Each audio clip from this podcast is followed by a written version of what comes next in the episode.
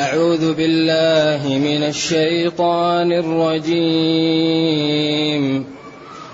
وهذا صراط ربك مستقيما قد فصلنا الآيات لقوم يذكرون. لهم دار السلام عند ربهم وهو وليهم بما كانوا يعملون. ويوم يحشرهم جميعا يا معشر الجن قد استكثرتم من الإنس وقال أولياؤهم من الإنس ربنا استمتع بعضنا ببعض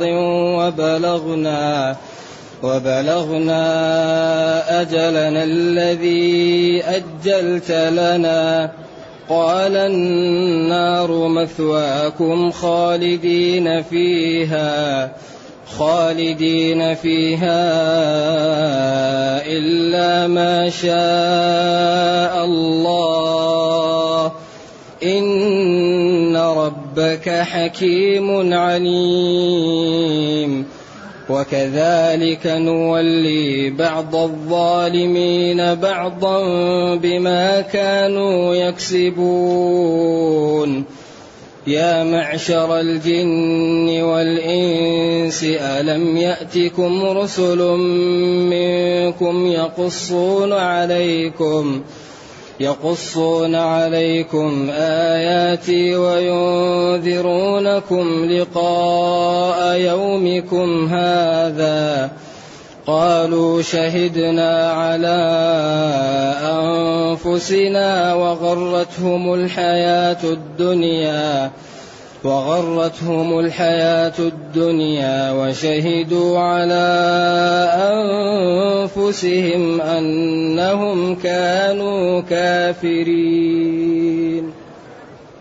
الحمد لله الذي أنزل إلينا أشمل الكتاب وأرسل إلينا أفضل الرسل وجعلنا خير أمة أخرجت للناس فله الحمد وله الشكر على هذه النعم العظيمة والآلاء الجسيمة والصلاة والسلام على خير خلق الله وعلى آله وأصحابه ومن اهتدى بهداه. أما بعد فإن الله تعالى لما بين أن الأمر أمره والحكم حكمه والقضاء قضاؤه وأن الذي أراد أن يهيئه للدخول في الإسلام فعل ذلك ومن أراد إضلاله فعل ذلك. طيب جاء سؤال كان باقي سؤال مفتوح إذا ما الحل؟ ما دام نحن ما لنا حيلة ما الذي نفعل؟ إذا ما الذي يكون؟ فقال جل وعلا وهذا صراط ربك مستقيما. هذا اللي عندكم أن تعلموا وتعملوا والنتائج على الله. ما لكم شغل في المكتوب ما لكم شغل في المقدر لأنكم لا تعلمونه ولا تستطيعون دفعه ولكن لكم أن تتعلموا وتعملوا. إذا الحل ما دام الله بين أن هؤلاء وإذا جاءتهم آية قالوا لن نؤمن حتى نؤتى مثل ما أوتي رسول الله ثم بين أن الذي أراد الله له الهداية هيأ له الأسباب والذي أراد له الضلال عياذا بالله والخذلان هيأ له أسباب ذلك. والشقي من شقي في بطن أمه وما أصاب من مصيبة في الأرض ولا في أنفسكم إلا في كتاب. إذن ما الذي نفعل؟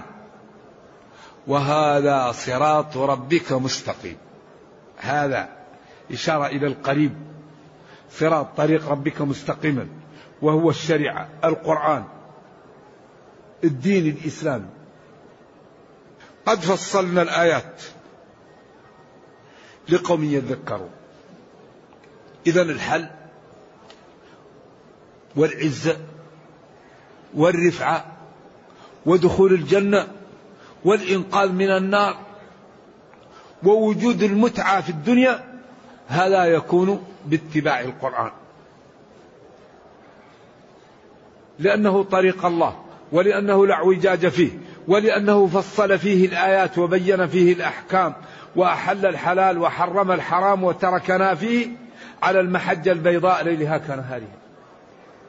قد فصلنا الآيات بما قلنا وبما بينا وبما أحلنا إليه، لعلكم بذلك تنتبهون فتتذكرون أن هذه الأمور أكبر دليل على وحدانية الله وعلى رسالة رسوله وعلى وجوب اتباع شرعه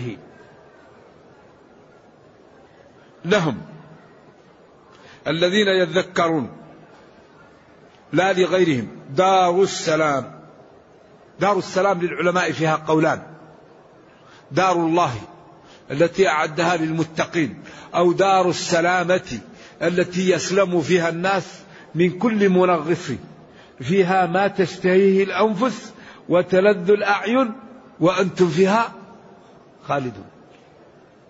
هذا الذي ينبغي أن يبذل فيه الوقت، يبذل فيه المال، يبذل فيه العناء. دار السلام هذه هي التي ينبغي أن يبذل لها. دار السلام عند من؟ عند ربهم، ما هو عند أحد آخر، عند الله.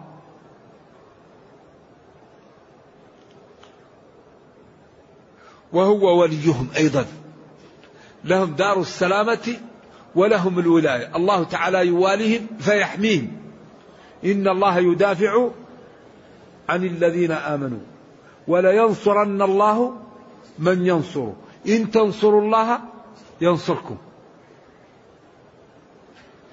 بسبب الذي كانوا يعملونه أو بعملهم بما كانوا. لهم المنزلة العظيمة بسبب عملهم ثم بفضل الله تعالى، أو بفضل الله تعالى ثم بعملهم. ولذلك بعض الناس يرى بين هذين النصين بعض التعارض، قال لن يدخل أحدكم عمله الجنة، وقال ادخلوا الجنة بما كنتم تعملون. فجمع العلماء بين النصين أن العمل بمفرده لا يرقى لأن يدخل به العبد الجنة، لكن العمل مع تفضل الله ورحمته ومضاعفته للأجر يكون سبب في دخول الجنة بضميمة رحمة الله وتفضله ومضاعفته للعمل القليل في العمر القليل بالأجر الكثير. يعني هذا الذي يجعل العبد يدخل الجنة. قال ادخلوا الجنة بما كنتم تعملون، أي بسبب ما كنتم تعملون بضميمة تفضل الله تعالى عليهم، كما قال صلى الله عليه وسلم: إلا أن يتغمدني الله برحمته. ادخلوا الجنة بما كنتم تعملون بضميمة تغمد الله برحمته وتفضله عليهم. إذن لهم دار السلامة، أو لهم دار الله عند ربهم يوم القيامة، وهو وليهم يواليهم وينصرهم بسبب الذي يعملونه أو عملهم، ما موصولة أو مصدرية. ثم قال جل وعلا: ويوم، اذكر يوم نحشرهم أو يحشرهم. قرأ أظن حفص عن عاصم يحشرهم، والباقون نحشرهم، يمكن معاه يعقوب عن طريق ويس أظن، والله أعلم. الجمهور نحشرهم، وهذا يحشرهم. نحشرهم نحن الله،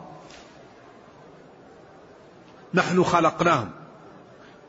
الله تعالى يعظم نفسه وهو عظيم، أي نحن الله يحشرهم، نحن الله، أو يحشرهم الله. أيوة. جميعا، جميع الخلق. ويقال لهم أو نقول لهم: يا معشر الجن.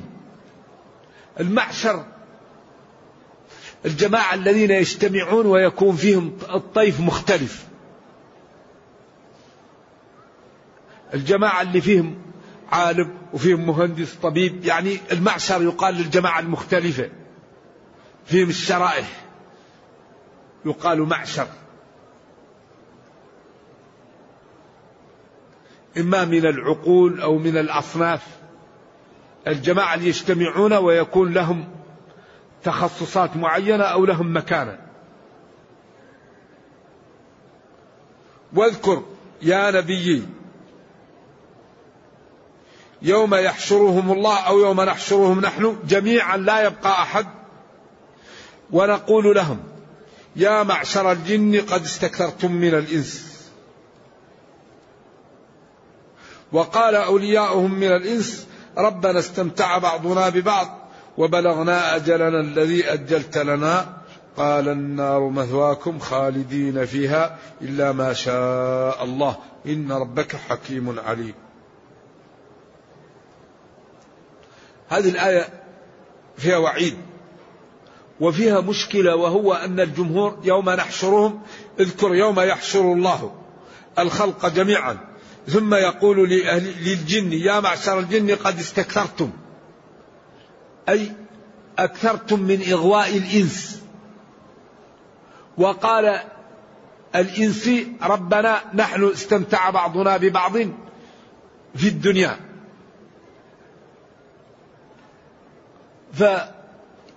فاستمتاع الجن بالإنس أن الإنس إذا جاء لواد يقول أعوذ بسيد هذا الوادي من جنه، فعند ذلك يتمتع الشيطان بتسويد الإنس الجن له وعبادته واستعاذته منه. ثم إن الإنس يتمتع بصحبة الجن بأن يحميه من الجان وبأن يهيئ له ما يريد من المتع ويخبره عن طريقها لما أعطاه الله من سرعة التنقل والاطلاع على ما لم يطلع عليه الإنسي. وقد سبق أن قلنا إن الشياطين هم العتاة المتمردون من كل جنس، كل ما هو متمرد عاتي يسمى شيطان، سواء كان شيطان إنسي أو شيطان جني.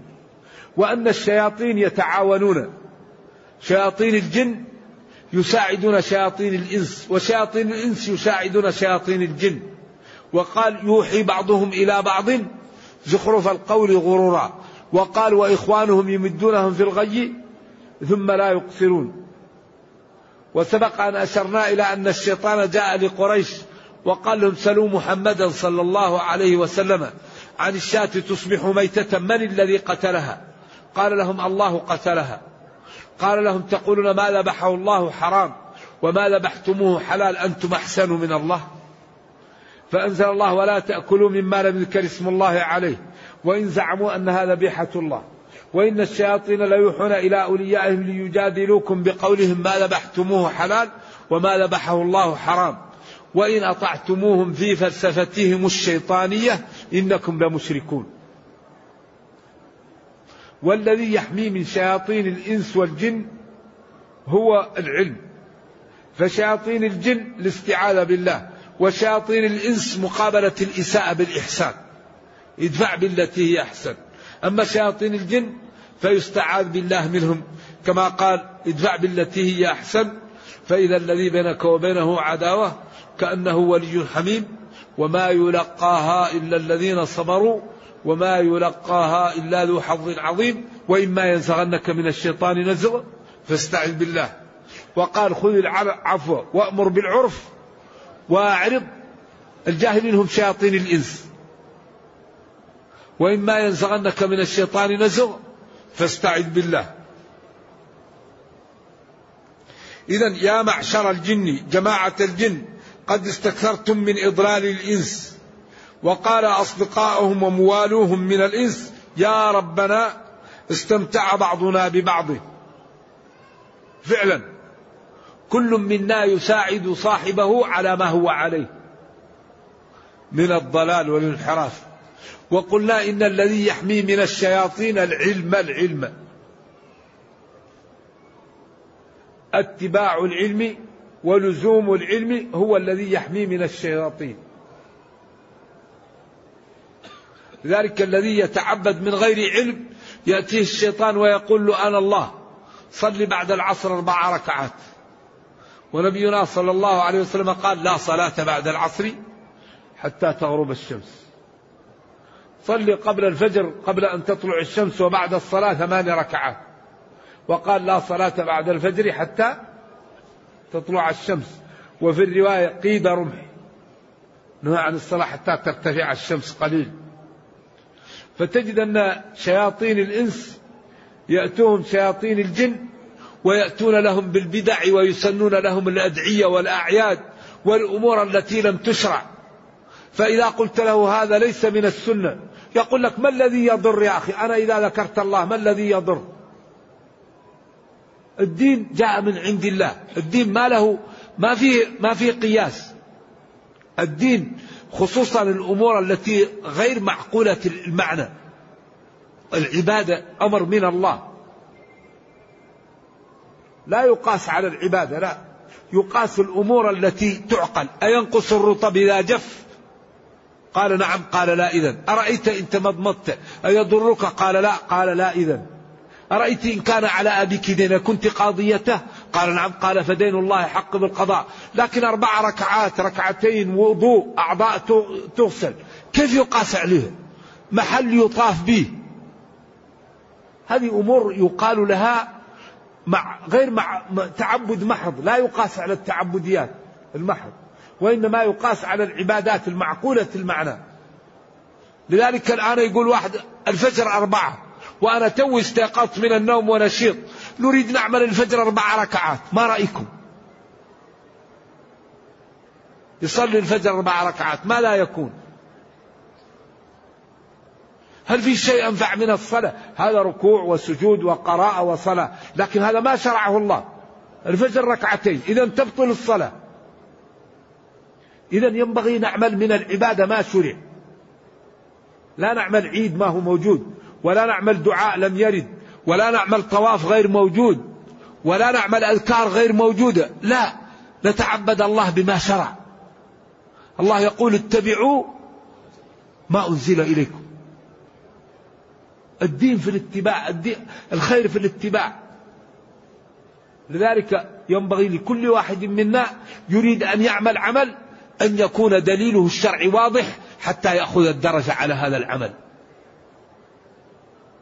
أما واحد يعمل لعيد ما شرع، الأعياد عبادة، يعمل أدعية ويكررها ما شرعت، يعمل صلاة ما شرعت، هذا إذا عمله المسلم إن اعتقد أنه سنة ابتدع. أما إذا دعا الله ويعلم أن هذا الدعاء، الله يقول ادعوني أستجب لكم، لا يقال ابتدع، لكن لا يعمله إنه سنة، يعمله إنه جائز. أي وقت تدعو فيها الله لا يضر، لكن بشرط أن لا تجعله سنة، إلا في المكان اللي فيه السنة، بين الأذان والإقامة، في الليل الأخير، عند المطر، عند الخشوع، في السجود. أما تدعو في وقت آخر وتجعله دائم، هذا مشكلة. إذا نحن أهم شيء عندنا أن نجعل المنهج سليما. أما عند التطبيق لا يسلم أحد من الخطأ، كلكم خطاؤون وخير الخطائين التواب، لكن يكون المنهج سليم. تجعل نصب عينيك النصوص، تجعل نصب عينيك الأدلة، إذا تجعل في نفسك أنك لو كان الدليل عندك مرجوح ورأيت راجحا تركته، تجعل نفسك عبد لمن؟ لله، لا لشيخي ولا لمذهبي ولا لوالدي ولا لجدي ولا للبيئة ولا للعرف عندنا ولا الذي أدركنا عليه الناس، لا، الدين ما جاء من عند الله. أبو طالب منعه، نرجو الله السلامة والعافية، منعه الشقاء بسبب إرادة الله ثم الكبر. قال هذا ابن أخي ربيت يتيم، كيف نتبعه ويكون سيدا علي؟ كيف نترك دين الأشياخ؟ كيف نرغب عن ملة عبد المطلب؟ طيب يا أخي الحق يقبل. هو يقول له يا عم قل لا إله إلا الله، يا عم قل كلمة أحاج لك عند الله. جاء كبار شياطين الإنس وقالوا له أترغب عن ملة عبد المطلب؟ أثاروا فيه مكامن النخوة والكبر والعنجهية، فما زال به وما زالوا به حتى آخر ما قال هو على ملة عبد المطلب. قال هو في ضحضاح من نار يغلي منه دماغه، ولولا أنا لكان في كذا وكذا، نرجو الله السلام والعافية. واحد تقول له قال الله، تقول لك عجيب، عندنا في المذهب كل واحد من الأئمة يقول إذا صح الحديث فهو مذهبي. وقال الفقهاء المذهب اجتهادات الأئمة في النصوص فيما لا نص فيه. المذهب مكان الذهاب وهو اجتهادات الأئمة فيما لا نص فيه. أما النصوص فلا مذهب فيها وإنما هي اتباع. قال الفقهاء النصوص اتباع، وإنما المذهب مكان الذهاب فيما يذهب إليه الإمام في اجتهاد في المسائل التي لم تنص. أما النصوص فهي اتباع لا مذهب فيها لأحد. إذا ربنا استمتع بعضنا ببعض، متعونا ومتعناهم، متعناهم بطاعتهم ومتعونا بإيتاء الشهوات لنا وبإعطائنا ما نريد. ولذلك أغلب الذين الآن يقرؤون على الجان ويقول جاءت الجنية وقالت إنها جنية أو أنه مسلم، هذا ما يعرف. الجن يكذب يقول لك أنا مسلم وهو كافر. وبعدين هذا السرداب إنه يراكم هو وقبيله من حيث لا ترونهم.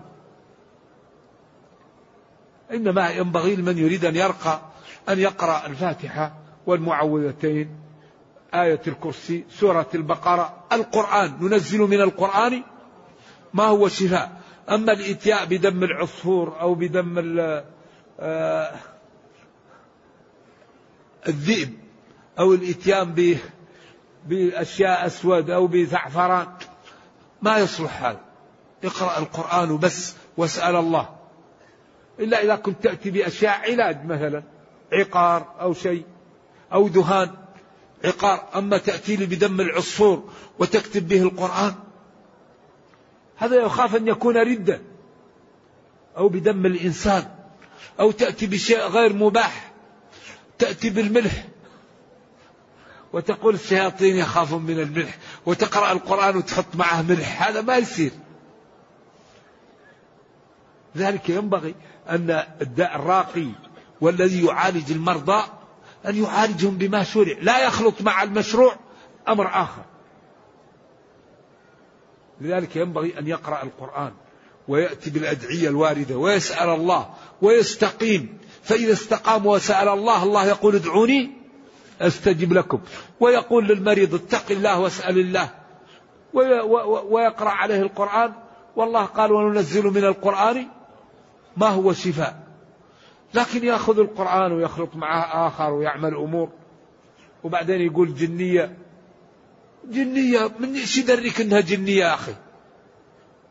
والشياطين لا يتعاملوا إلا مع من يصرف لهم حقوق الله. ولا تصح صحبة الجنون إلا لمن يترك بعض الدين. ما يمكن الشياطين يساعد الإنس إلا إذا كفر أبدا. إذا لم يكفر الإنس الشياطين ما يتعامل معه، لأنه قال فبعزتك لأغوينهم، وقال فلآتينهم من بين أيديهم ومن خلفهم وعن أيمانهم وعن شمائلهم، حتى قال الله ولقد صدق عليهم إبليس ظنه فاتبعوه.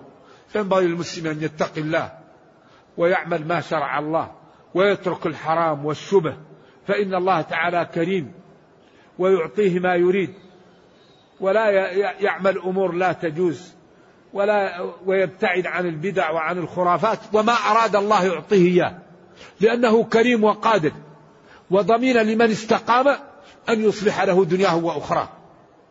ولينصرن الله من ينصره من يتق الله. قال ابن إسحاق منفذا من كل ضيق. فما لا يريد العبد، يريد الدنيا الله يعطيها، يريد الجنة يعطيه، يريد المال، يريد السمعة، يريد العلم، أي شيء تريده أن تتقي الله والله يعطيك. وما عند الله لا ينال بمعصيته.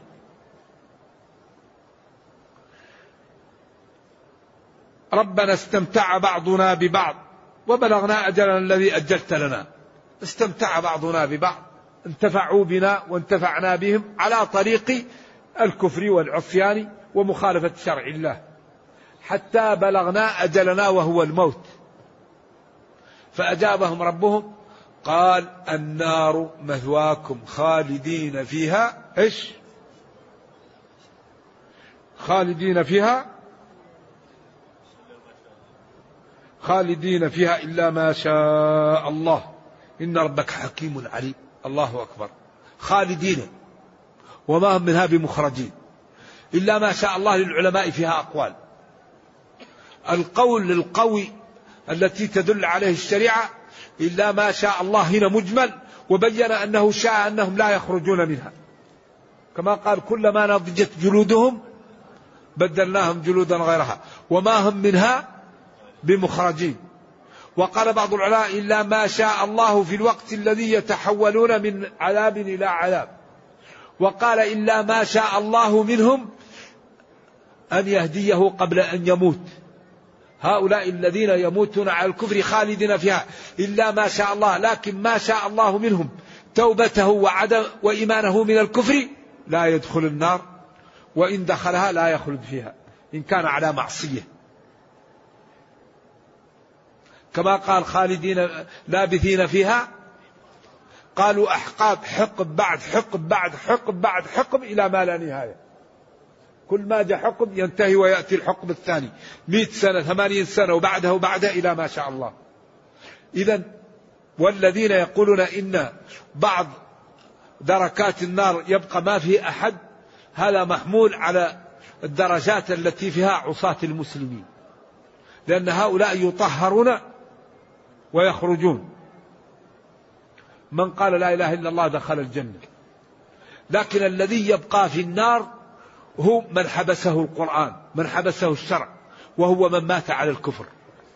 وهذا الذي كان يخيف الإمام سفيان الثوري. الإمام سفيان الثوري ذكر الذهبي في سير أعلام النبلاء أنه لما كبرت سنه كان يكثر البكاء، فقال له طلابه وجلساؤه يا إمام أنت على خير، ما لك تبكي وتخاف وأنت على خير، على عبادة وعلى استقامة. قال أنا لا أخاف من ذنوبي.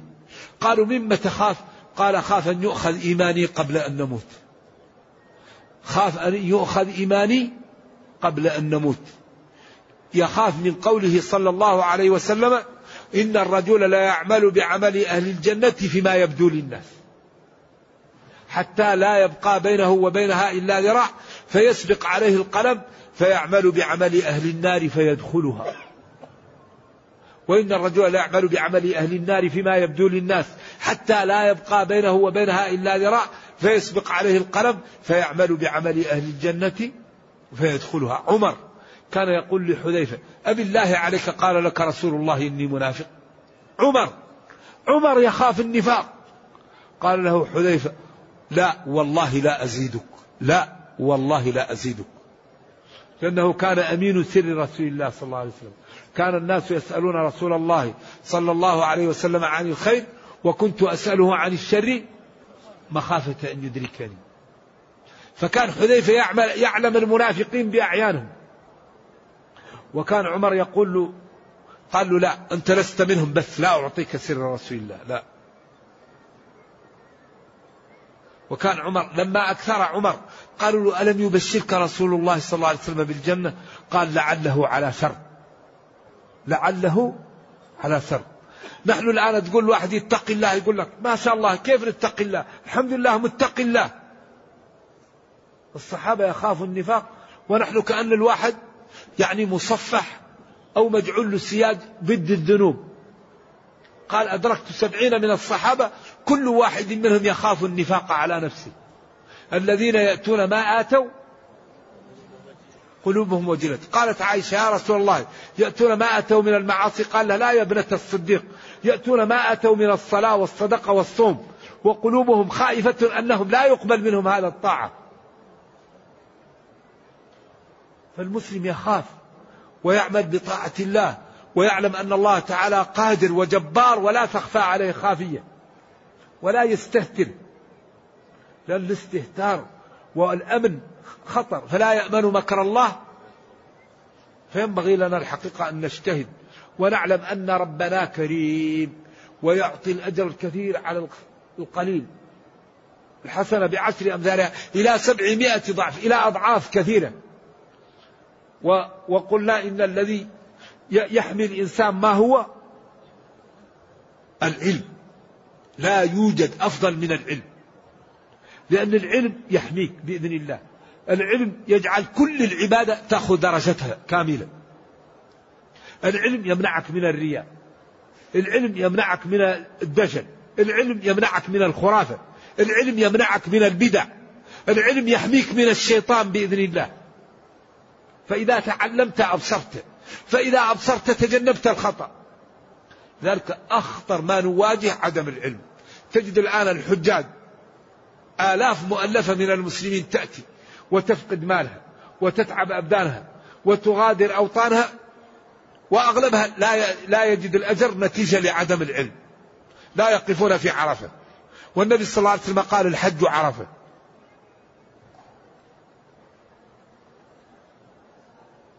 يطوفون طوافا فاسد لأنهم يطوفون على غير وضوء، والجمهور الوضوء لازم ليش؟ للطواف. لا يرمون، وإذا رموا لا تقع الرمية في محلها، والرمي لا بد أن يقع في محله، ولا بد أن يكون رميا، ولا بد أن يكون بالحجارة، ولا بد أن يكون في الوقت المحدد. لا يمرون بمزدلفة، وأنت أخذت مالا ووقتا وجهدا وتضيع هذا سبب ما لا الجهل. المسلم يصلي ما ينتبه من صلاته، لا ينتبه من الوضوء.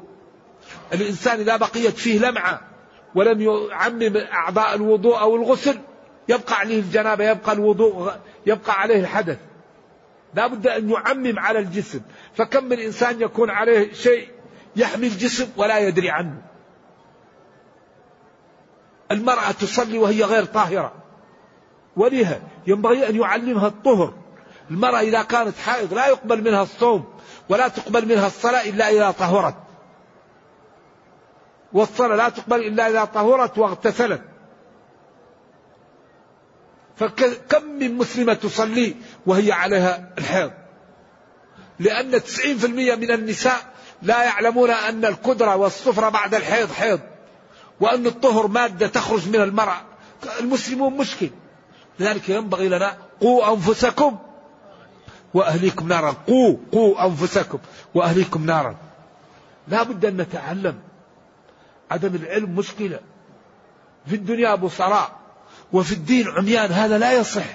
يجب للمسلم أن يعطي وقت لدينه، يعرف ما الواجب، ما الحرام، ما المكروه، ما المندوب، ما المباح، ويمشي على طريق واضحة، ويبارك له في عمره وأهله وولده، وتكون أعماله كلها له. إذن قال جل وعلا النار مثواكم خالدين فيها إلا ما شاء الله إن ربك حكيم في تشريعه عليم بنيات خلقه، يضع الأمور في مواضعها. وما دام الله حكيم وعليم، يا بخت ويا كثرة ما أعطى الله للمتقي، ويا ويل المجرم. حكيم عليم ترغيب وتهديد. فالمتقي يزيد في تقواه، والمجرم يتوب ويباء، لأنه يضع الأمور في مواضعها ولا تخفى عليه خافية. فالمجرم سيعاقب وسيوقع به.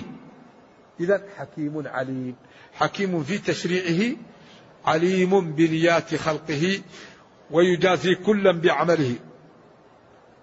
وكذلك مثل ما بينا لكم، أو مثل ما تولى شياطين الإنس شياطين الجن، نولي بعض الظالمين بعضا. هل فيها قولان. أصح التفاسير فيها أن نجعلهم يوالون بعضا، وفيه نولي بعضهم، نتبع بعضهم بعض في العقوبة، نأتي بهذا وندخله النار والثاني ندخله النار، وهذا مرجوح. وإنما نولي بعض الظالمين بعضا أي بسبب ما كانوا يكسبون نجعلهم. ولذلك إن الطيور على أشكالها تقع. أيوة، كل صيف مع صيفه، كل إنسان مع عمله، كل إنسان مع قرينه، مع من يعمل عمله. ذلك يأتي المجرمون مقرنون في الأصفاد، ويأتي المتقين وجوههم بيض من آثار الوضوء. كل ناس مع شكله. ولذلك الإنسان مع من أحب، المرء مع من أحب. اللي يحب المتقين معهم واللي يحب المجرمين معهم. ولذلك أمر بموالاة المتقين وجعل الولاء والبراء يعني أمر لازم بين المسلمين، الولاء للمسلمين والبراء من المشركين والكافرين. من عرى الإيمان أقواه الولاء والبراء، المحبة في الله والبغض في الله والنصرة لله والكراهية لما يكره الله ورسوله. أي نولي بعض الظالمين بعضا بسبب ما كانوا يكسبونه أو بسبب كسبهم، ما موصولية أو مصدرية. ثم نولي يعني نجعلهم ولاية، بعض الظالمين بعض جزء منهم يوالي بعض، والظالم هو الذي يضع العبادة في غير موضعها بما كانوا بسبب ما موصولة أو مصدرية، يكسبون يقترفون ويعملون. إذن نجعل الظالمين أولياء لبعض كما قال المنافقون والمنافقات بعضهم من بعض، أيوه من بعض هو نفسها، كما قال والمؤمنون والمؤمنات بعضهم أولياء بعض. ثم قال يا معشر الجن والإنس ألم يأتكم رسل منكم. هنا وقفة. الغريب أن جمهور العلماء قالوا لم يكن من الإنس من الجن رسلا، وقالوا من الجن نذرا، ومن الإنس رسلا للإنس والجن، ومن الجن نذورا لرسل الإنس. وهذا هو قول الجمهور، ولكن يحتاج إلى دليل، وما استدلوا به باطل. مشكلة أنهم الآيات التي استدلوا بها باطلة. قالوا يا معشر الجن والإنس ألم يأتكم رسل منكم، أي من خصوص الإنس. أما النذر من الجن للإنس كما قال وإذ صرفنا إليك نفرا من الجن فلما حضروه قالوا أنصتوا فلما قضي ولوا إلى قومهم منذرين. أيوة نذر من الرسول محمد صلى الله عليه وسلم، ولكن هذا يحتاج إلى دليل لأنه قال منكم. والذي استدلوا به قالوا يخرج منهما اللؤلؤ والمرجان، وقال اللؤلؤ والمرجان لا يخرج إلا مما لا إلا من المالح. إذن هذا الذي استدلوا به باطل، وإن قال به جلة من العلماء، لأن الحق حق ولو خالفه الجمهور، لأن الله قال وما يستوي البحران هذا عذب فرات سائغ شرابه وهذا ملح أجاج ومن كل، هذا تنوين عوض عن جملة، ومن كل من الحلو والمالح إيش تأكلون لحما طريا وتستخرجون حلية، ونهر الكونغو مليء بما لا، أكثر محل يوجد فيه هذا اللؤلؤ نهر الكونغو هذا في إفريقيا، مليء نفس النهر. إذن ما قاله جلة العلماء واستدلوا به غير صحيح، باطل لوجود الآية الصريحة. وما قالوه أيضا من أن ألم يأتكم رسل منكم من خصوص الإنس يحتاج إلى دليل. وقال هناك كما قالوا إن الجن لا يدخل الجنة وإنما مؤمنهم لا يدخل النار. كيف؟ قال لم يطمثن إنس قبلهم إيش ولا جان، وهؤلاء نساء إيش الجنة، إذا الجنة فيها جان. إذا يعني كون الجن لا ترسل منها الرسل هذا يحتاج إلى دليل، والمسألة تحتاج إلى بحث.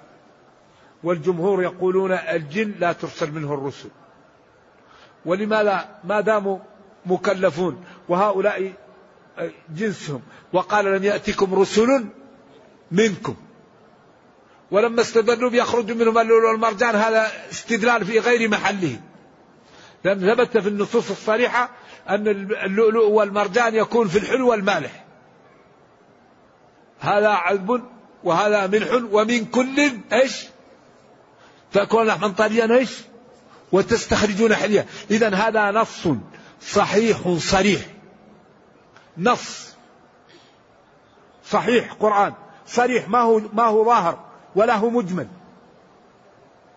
ولا هو مرجوح، نص، والنص لا يكون فيه خلاف.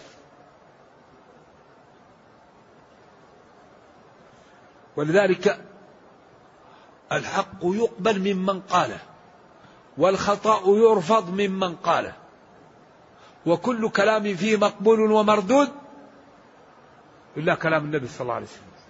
هذا الكلام جميل. إذا جاء نهر الله بطل نهر المعقل. دعوا كل قول عند قول محمد صلى الله عليه وسلم فما آمن في دينه كمخاطري. الحقيقة المسلم يجعل نصب عينه النصوص، يترحم على الأئمة وعلى العلماء ويتأدب معهم ويختار رأيهم عن رأيه، ويعلم أنهم عدول وقدوة ولا يتركون النص إلا إلى نص. لكن إذا وجدت نص، فكل واحد من الأئمة يقول إذا صح الحديث فهو مذهبي، فاتباع الأئمة أنك تترك أقوالهم على النصوص صحت. يقصون يتلون عليكم آياتي القرآن وينذرونكم يخوفونكم لقاء يومكم هذا يوم القيامة، قالوا هؤلاء شهدنا على أنفسنا بما كنت تقول لنا وغرتهم وغرتنا الحياة الدنيا، وشهدوا على أنفسهم أنهم كانوا كافرين. لكن لا ينفع الندم بعد أن يرمي الرامي الرمية، إذا رمى الرامي الرمية وتندم لا يمكن أن ترجع الرمية، واللبن إذا خرج من الضرع لن يعود له، وإذا مات الإنسان على الكفر انتهى. إذا الواحد لا بد يجعل دائما نفسه يجعل نفسه متمسكا، تمسك.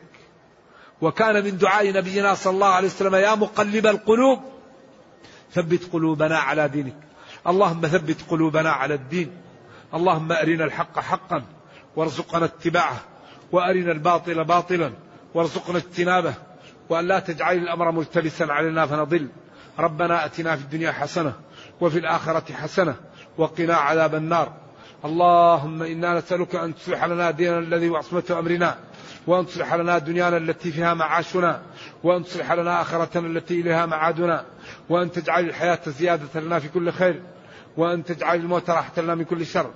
اللهم إنا نسألك أن تحفظ هذه البلاد المملكة العربية السعودية، وأن تحفظ حكامها ومحكمها، وأن تحفظ بلاد المسلمين جميعا، وأن ترد عنهم كيد أعدائهم، وأن ترحم ضعفنا، وأن توحد صفوف المسلمين وتقوي شوكتهم.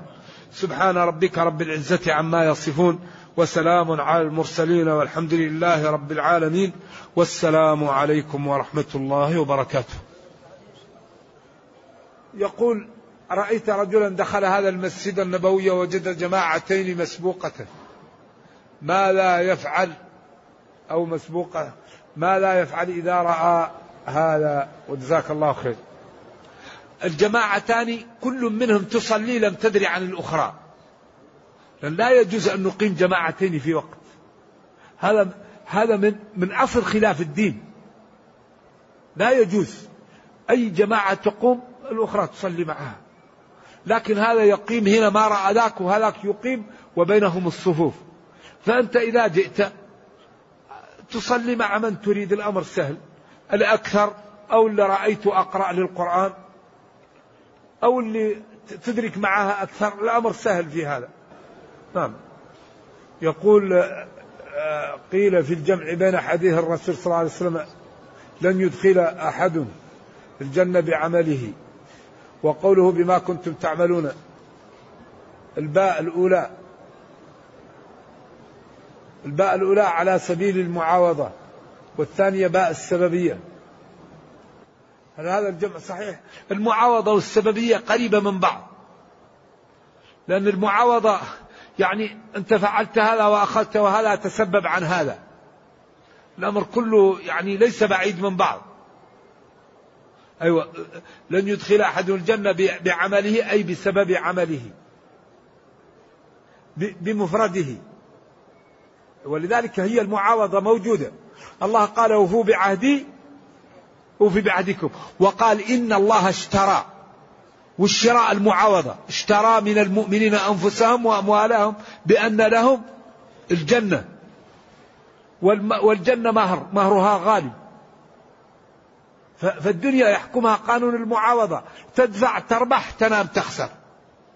لذلك الكفار علموا من ظاهر الحياة الدنيا أن بالاجتهاد الإنسان ينجح في الدنيا، فاهتموا بالعقول، واهتموا بالاستشارة، واهتموا بالنظام، واهتموا بالإبداع، واهتموا بالمصانع، واهتموا بتطبيق النظام. لذلك هم أصبحوا أقوياء ونحن ضعاف، لأنهم علموا من ظاهر الحياة الدنيا أن الأخذ بالأسباب يقوي. تعاونوا ولا تنازعوا، أعدوا، كونوا مع الصادقين. أكبر سبب تقويض الأمة أوامر ونواهي معطلة، ولن تقوى الأمة إلا إذا أخذت بالأسباب أبدا. أوفوا بعهدي أوفي بعهدكم، إن الله اشترى، إذا دفع الثمن أخذ المثمن. أما لا نقوم بالأسباب، كيف واحد ما درس يكون عالما؟ كيف واحد ما غض طرفه يكون ورعا؟ كيف شخص ما باع ولا اشترى يكون غنيا؟ كيف إنسان ما أكرم الناس وتغاضى عنها يحبونه؟ كل شيء بثمنه. ولذلك قال ولنجعل له عينين ولسانا وشفتين وهديناه.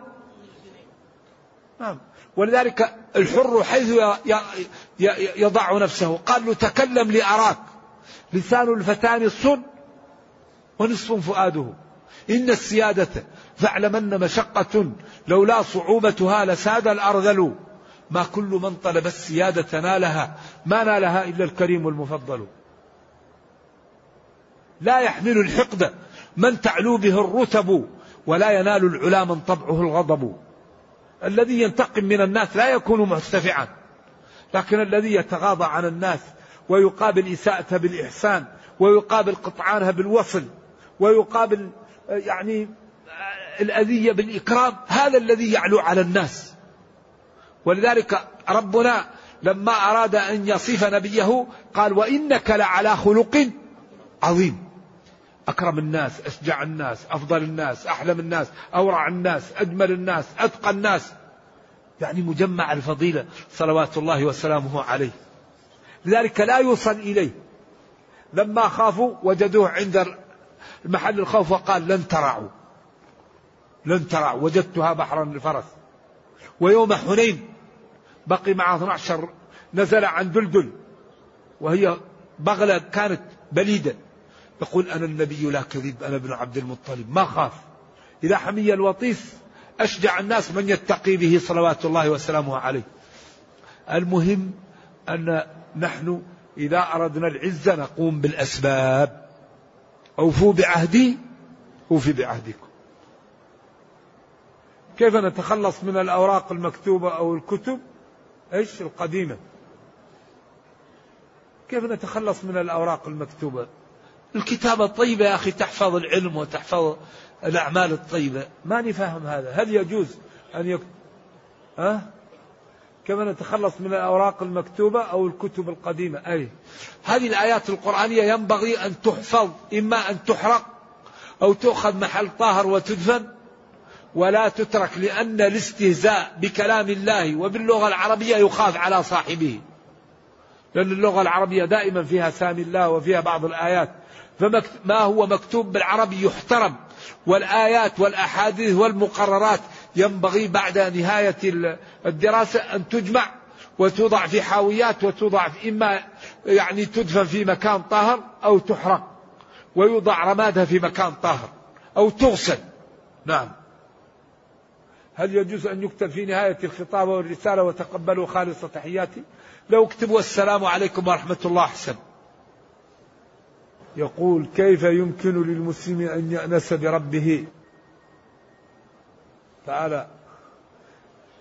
يذكر الله ويستغفر ويصلي ويعلم أن ربه كريم يأنس به، يعني لأن من أطاع ربه واستقام وأحبه يأنس به.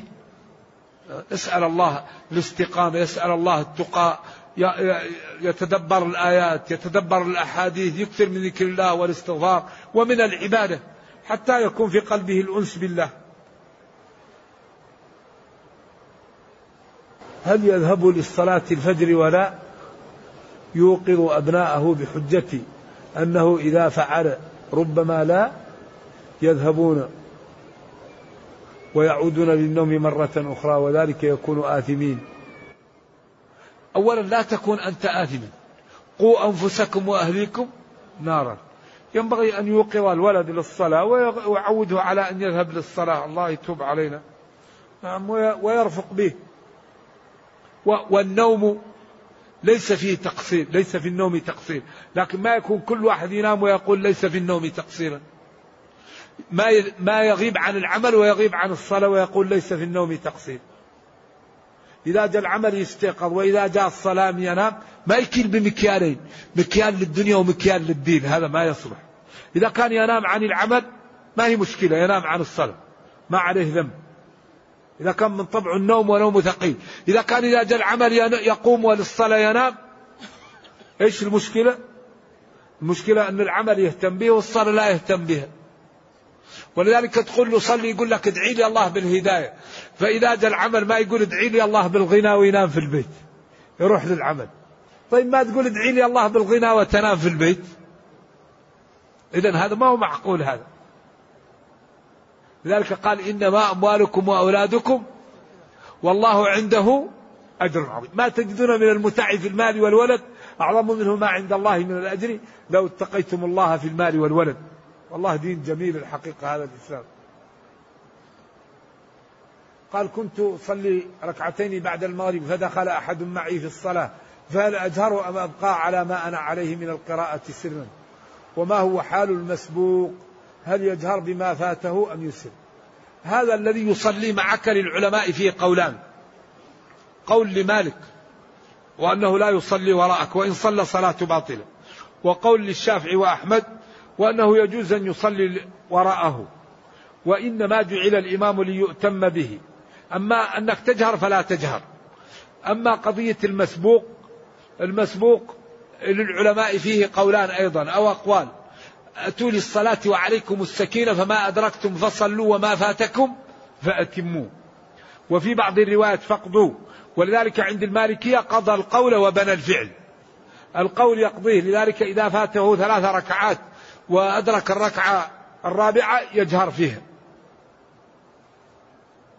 أيوة، يعني مثلا فاته أدرك 3 ركعات والرابعة فاتته، هذا الذي أول آخر الصلاة يكون أولها. أما بعض العلماء يقول الذي صليت هو أول صلاتك والذي بقي هو آخر صلاة على ظاهر فما فاتكم فأتموا. أيوة، والأمر سهل وفيه سعة إن شاء الله. انتشر يوم الجمعة عبر الجوال عبارة جمعة مباركة، هل هذا القول جائز؟ نعم جائز، لكن ليس سنة. إن عمله شخص أنه سنة بدعة، لكن إذا قال له جمعة إن شاء الله يبارك عليك ويعطيك الخير، إذا اعتقد جوازها أنها غير سنة الأمر سهل. أما إذا جعلها سنة هذه تكون بدعة. إنما الأعمال بالنيات، الأمور تتميز بالنية. السجود شيء واحد، فإن سجد العبد لله فأقرب ما يكون العبد من ربه وهو، وإن سجد لغير الله خرج عن الملة. سؤال قوله إذا سألت فاسأل الله، ما المقصود بذلك؟ هل هو عدم سؤال أحد شيئا حتى ولو أخوك أو أبوك، حتى ولو كان المسؤول أخاك وأباك، وحتى لو يكون حاجتك في يد غيرك؟ نرجو منكم التوضيح في ذلك جزاكم الله. سؤال أي إنسان الأولى أن تسأل الله، ومن استغنى يغنيه الله، ومن تعفف والله يقول وقال ربكم ادعوني أستجب لكم.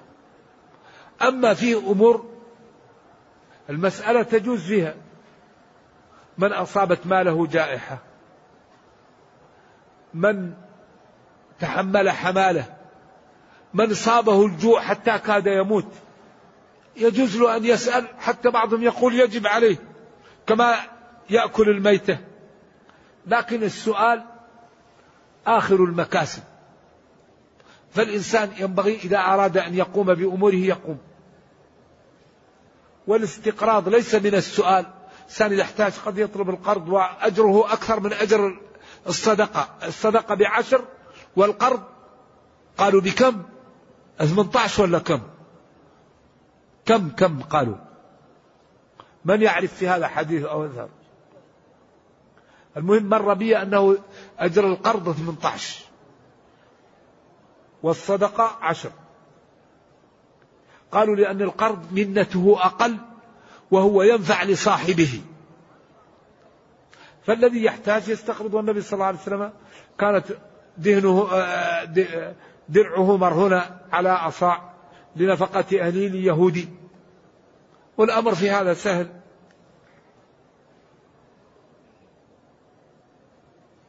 ما هو ضابط مفهوم اللقب؟ وهل هو حجة؟ هو أضعف المفاهيم، أضعفها اللقب، ولعلك تذكرني بكرة نعطيك تفصيل فيه إن شاء الله إن الله أكرمنا بالحياة. ما شاء الله، ما هنا بمعنى الذي، نعم الذي شاءه الله، قد يكون هذا. نعم. يقول أثابكم الله ورعاكم يا فلان الصلاة، يقطع الصلاة 3 كما قال، أو 3، الكلب والمرأة والحمار، فهل المرأة نجسة؟ لا، ليست نجسة. وهذا الحديث أنا أطلب أن تراجعوه في النصوص، ولعل بكرة أيضا أنا أراجعه، لأن عائشة قالت تجعلوا المرأة مع الكلب ومع الحمار، والنبي صلى الله عليه وسلم كان يصلي وفي قبلته عائشة، فإذا أراد أن يسجد غمزها فكفتت رجلها. نعم. والحديث لا بد أن يراجع، ومن عنده في هذا الشيء فليذكره لنا، هذا ثابت الحديث. أيوه.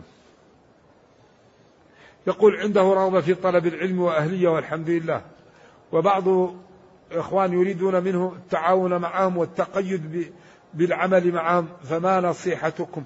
نصيحتي أنك تسدد وتقارب، تساعد المسلمين وتدرس العلم، لنفسك عليك حق، ولأهلك عليك حق، ولزوجك عليك حق. ما صحة حديث إن الموتى تدنو منهم أرواحهم من قبورهم وأتوا فيها يوم الجمعة فيعرفون زوارهم ومن يمر بهم ويسلم عليهم؟ هذا لا أعرف أنه في يوم الجمعة، ما أنتم بأسمع منهم لما أقول، ولكن لا يجيبون. قالوا كيف تخاطب ناسا وقد جيفوا يوم القليل، ويقول السلام عليكم أهل الديار من المؤمنين يغفر الله لنا ولكم، وقال كنت نهيتكم عن زيارة القبور فزورها، يذهب إليها ويسلم عليها ويدعو لهم. فالناس اختلفوا في هذا، وما أنت بمسمع من في القبور. ويمكن ترجع إلى كتاب الروح لابن القيم أو الجزء 6 من أضواء البيان في سورة النمل، في بحث قيم في هذا الموضوع. وافقه أظن في 3 مرات عمر، وافق ربه في المقام وفي حجب النساء وفي إيش الأمر الثالث، وسارى بدر. نعم أكرمك الله. هذا السؤال الأخير.